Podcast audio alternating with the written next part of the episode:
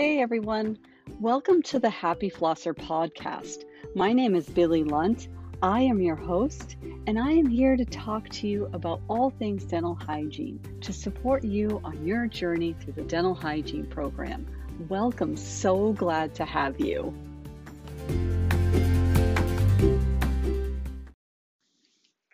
The permanent maxillary and mandibular molars are named for their position in the arch from anterior to posterior as first molar and second molar. Maxillary molars have two buccal and two lingual cusps, with the maxillary first molar having an additional cusp located on the mesial lingual cusp known as the cusp of Carabelli. Molars are the non-succedaneous teeth that come in behind the deciduous molars. The tooth morphology of the molars allows for assisting with grinding of food that is an essential function for digestion. One of the most important reasons to have a comprehensive understanding of tooth morphology with the permanent maxillary and mandibular molars is clinical charting, sealant placement, and periodontal instrumentation. Clinical charting accuracy is greatly increased when a clinician has a comprehensive understanding of tooth morphology and can correctly identify a tooth in the dentition. Sealant placement is directly correlated with the clinician's familiarity with the occlusal table. Periodontal instrumentation is directly related to root anatomy. Clinicians that are aware of root morphology during the assessment can develop better plans for patients to manage their disease status.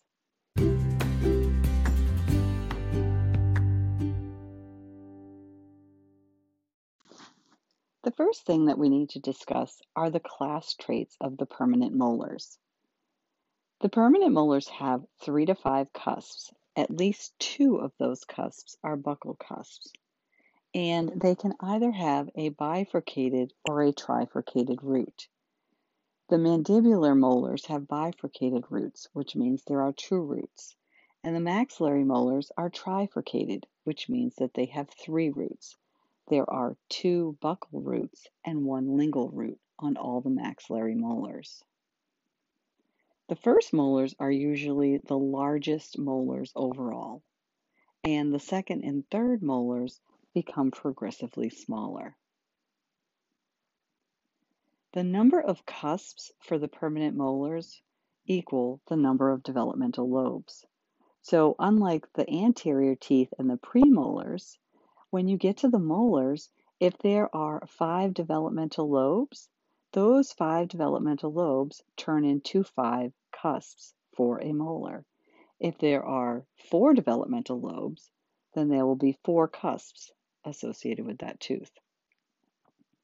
Another class trait for the permanent molars is that each buccal surface has a prominent cervical ridge.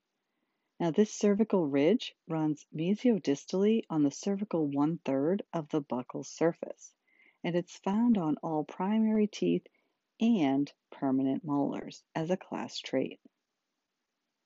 The crowns are shorter occlusocervically than on the anterior teeth, but they are larger in all other dimensions. The maxillary molars are wider in a buccal lingual direction than the mandibular molars, and the mandibular molars are wider in a mesiodistal direction than the maxillary molars. The permanent molars erupt just posterior to the primary second molars. They are non-succedaneous. Their function is to grind food with very large cusps. And another important function is that they maintain the vertical dimension of the face. They are the cornerstone in occlusion due to the early eruption date and the location in the arch. And we'll talk about occlusion in a different episode. Going back to form and function, the facial and lingual shape of the permanent molars is trapezoidal. The proximal shape on the maxillary teeth is trapezoidal, so that's an arch trait. And on the mandibular teeth, the proximal shape is rhomboidal. That is also considered an arch trait. When we're looking at the root trunks, you want to be sure that you learn the furcation crotch and the root trunk lengths. Now, the furcation crotch is the space between the roots right at the furcation. So this is that furcal region area. Um, and it's important to learn the length of the root trunks on all of the molars, as this will help you in the clinical setting when you begin probing, especially your periodontally involved patients. So there are four characteristics of maxillary and mandibular roots. Number one, the roots become shorter the more posterior the molar is. Number two, the roots become less divided the more posterior the molar is. Number three, the roots become more varied in shape, size, and direction of curvature the more posterior the molar is. And number four, Many of the root branches and furcal surfaces have concavities on them. The maxillary molar roots have three roots. There's one palatal or lingual root and two buccal roots. The lingual or palatal root is the longest root, and the distal buccal root is the shortest root. The mesial buccal root curves distally in the apical third, and the distal buccal root is usually straighter and may curve mesially in the apical third as well. When we're looking at the mandibular molar roots, there are two roots on the mandibular molars. There is one mesial root and one distal root. The mesial root is longer and stronger than the distal root. The mesial root bends distally in the apical third, and the distal root is usually a little more straight and may curve mesially or distally at its apical third. Now that we've reviewed the class traits, let's take a look at the specific type traits, starting with the permanent maxillary first molar. The eruption date is 6 to 7 years, with a root completion of about 9 to 10 years. It is a non-succedaneous tooth, and using the universal designation system, it's 3 and 14. The proximal contact on the mesial is just at the junction of the occlusal and middle third, and on the distal, the contact is located in the middle third. There are four major cusps and one minor cusp called a supplementary cusp known as the cusp of Carabelli on the permanent maxillary first molar. When we're looking at the root anatomy of the maxillary first molar, it is trifurcated, which means that there are three root branches. There is a mesial buccal, distal buccal, and palatal root. The roots are twice as long as the crown, and the lingual root is the largest and the longest. And this particular tooth has a key feature that that lingual root is banana-shaped. The mesial buccal and distal buccal roots have extreme mesial and distal curvature, almost like a pair of pliers working towards one another. Looking at the mesial buccal root, it curves distally in the apical third, and the distal buccal root is usually straighter and may curve mesially in the apical third, creating that set of pliers look to the roots. Looking at the pulp cavity of the maxillary first molar, there is one pulp horn for each major cusp, and one pulp canal for each root. There is an exception. The mesial buccal root usually has two pulp canals. This is easier to remember because it is the largest cusp. The buccal furcation is located 4 millimeters from the CEJ. So there's your first root trunk that you have to know. The buccal root trunk from the CEJ to the furcation area that's located between the two roots, the mesial buccal and the distal buccal root, is 4 millimeters. The other important thing to know is that that furcation is centered in a mesial distal direction. The mesial furcation is 3 millimeters from the CEJ and is not centered, and that is located a little more lingually in a buccal lingual direction.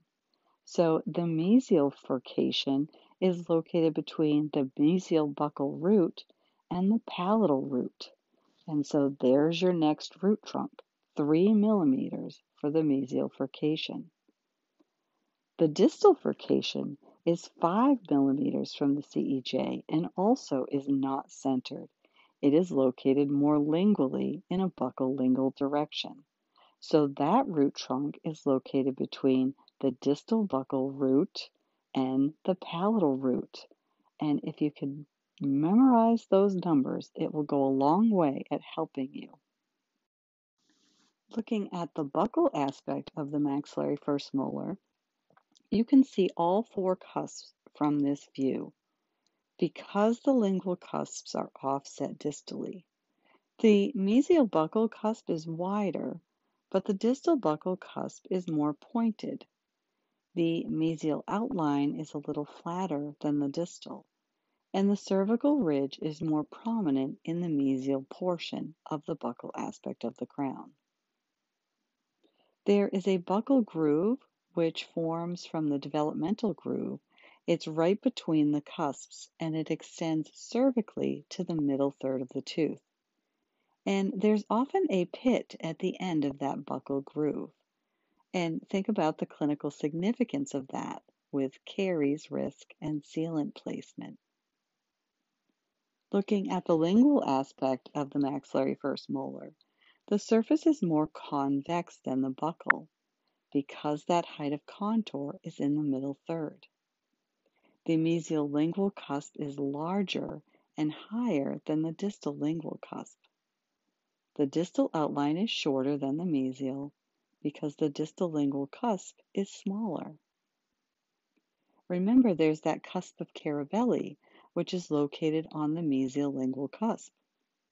It's a fifth non-functioning cusp, named after an Austrian dentist who described it in 1842. 70% of the maxillary first molars have a cusp of Carabelli. Now, the cusp of Carabelli has a groove on it. It's a mesiolingual groove, and that separates the cusp of Carabelli from the mesiolingual cusp. There's also a distolingual groove that's between the mesiolingual and distolingual cusps. And at the end of that distolingual groove, there can sometimes be a pit. And just like on the buccal groove with a buccal pit, on the lingual groove with a lingual pit, it carries the same clinical implications of caries risk and consideration with sealant placement. Taking a look at the proximal aspect of the maxillary first molar, there are mesial and distal marginal grooves. The cervical line curvature is slightly greater on the mesial, which follows the form and function rules. The crown is centered on its root axis, but remember there's a palatal root flare, which extends beyond the crown outline. Remember that banana shape I mentioned? This is a key characteristic to differentiate between the maxillary first and the maxillary second molars. Taking a look at the occlusal table of the maxillary first molar, it is rhomboidal in shape. Now think about what the boundaries of the occlusal table are. You have your mesial and distal marginal ridges, and you have the mesial and distal cusp ridges of all four of the major cusps. Now the cusp size from largest to smallest are mesial lingual, mesial buccal, distal buccal, distal lingual, and the cusp of Carabelli. That cusp of Carabelli resides right on that mesiolingual cusp to add to its distinct size. Now there are triangular ridges on the occlusal table. All four major cusps have triangular ridges. And there are two triangular ridges on the mesiolingual cusp. There's the lingual triangular ridge of the mesiolingual cusp and the distal triangular ridge of the mesial lingual cusp. There's one transverse ridge So the lingual triangular ridge of the mesiolingual cusp and the triangular ridge of the mesial buccal cusp. There is also one oblique ridge on the maxillary first molar.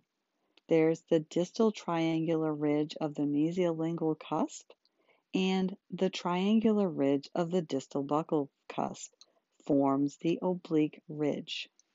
And then you have your mesial and distal marginal ridges. There are four fossa located on the occlusal table of the maxillary first molar. There's the central fossa, which is located between the oblique ridge and the transverse ridge. There's the distal fossa, which is located directly distal and parallel to the oblique ridge. And then there's the mesial and distal triangular fossa. There is a buccal groove on the occlusal table that extends from the central pit onto the buccal surface. There's a central groove that connects the mesial and distal pits. There's triangular grooves, mesial buccal, mesial lingual, distal buccal, and distal lingual triangular grooves.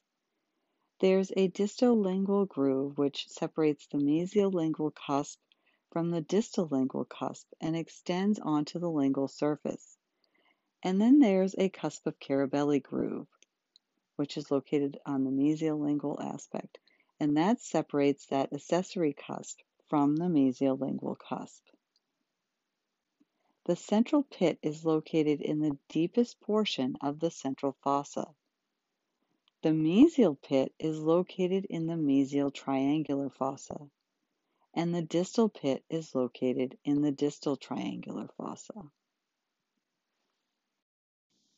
Looking at the maxillary second molar, the eruption date is 12 to 13 years, with a root completion of 14 to 16 years of age.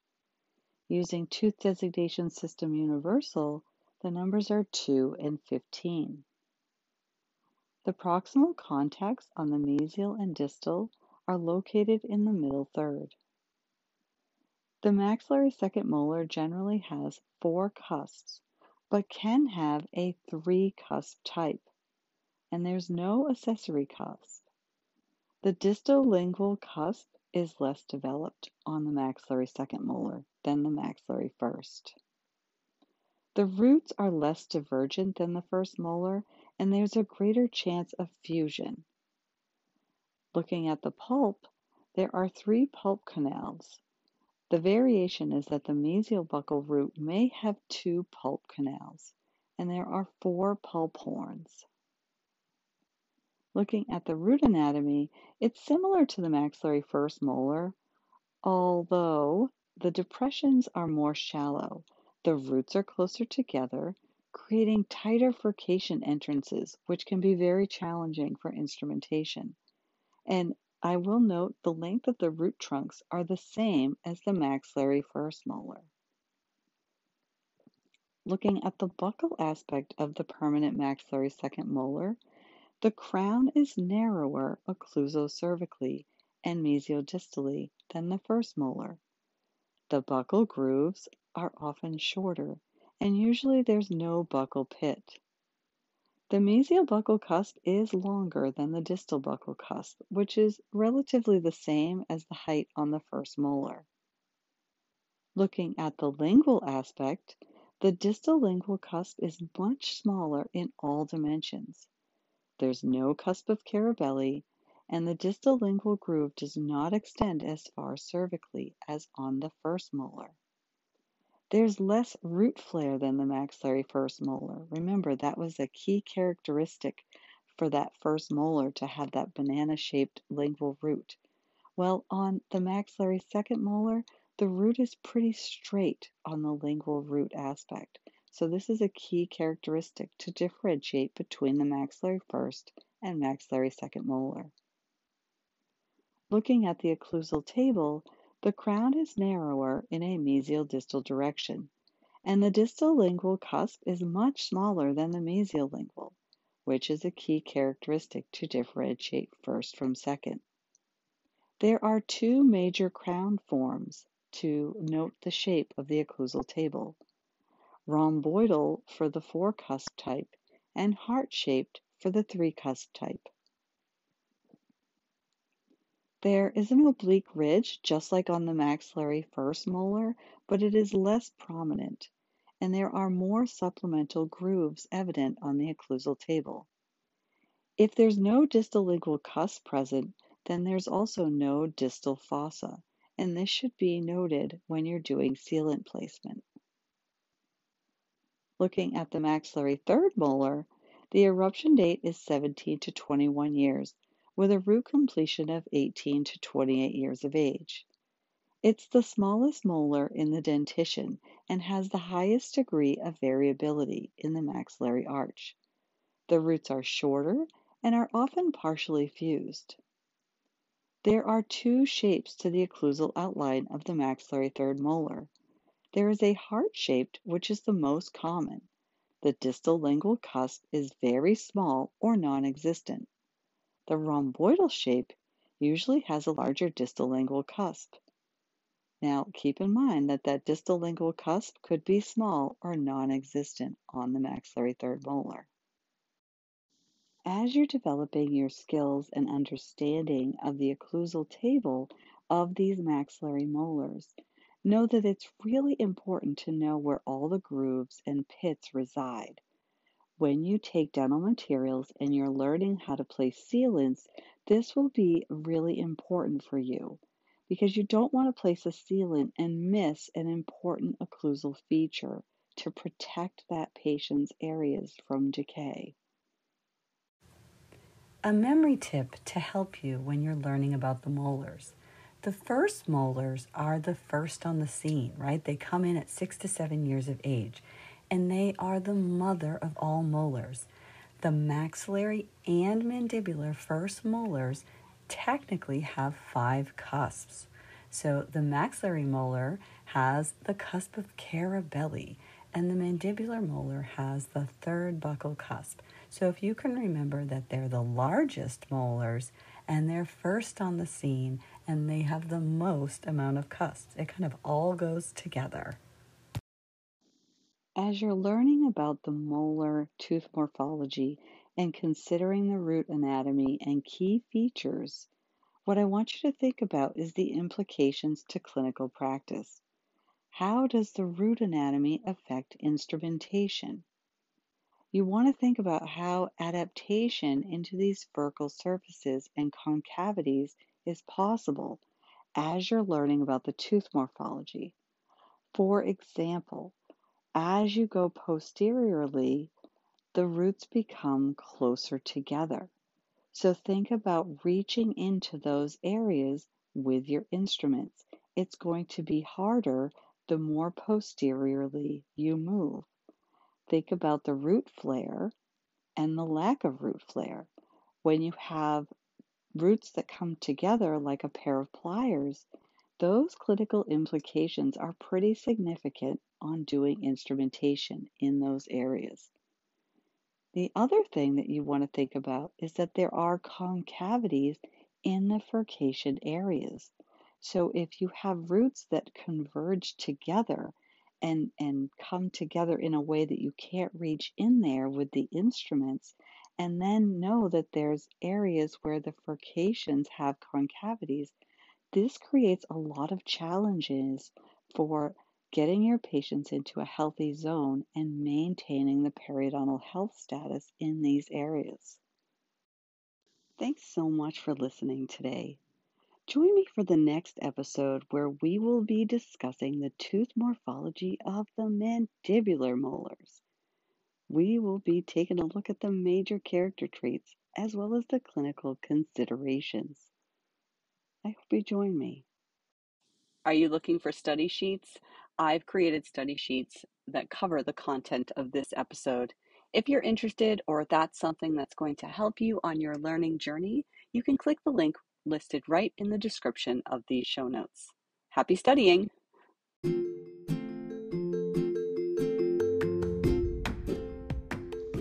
I would invite you to ask any questions at all that you need answered.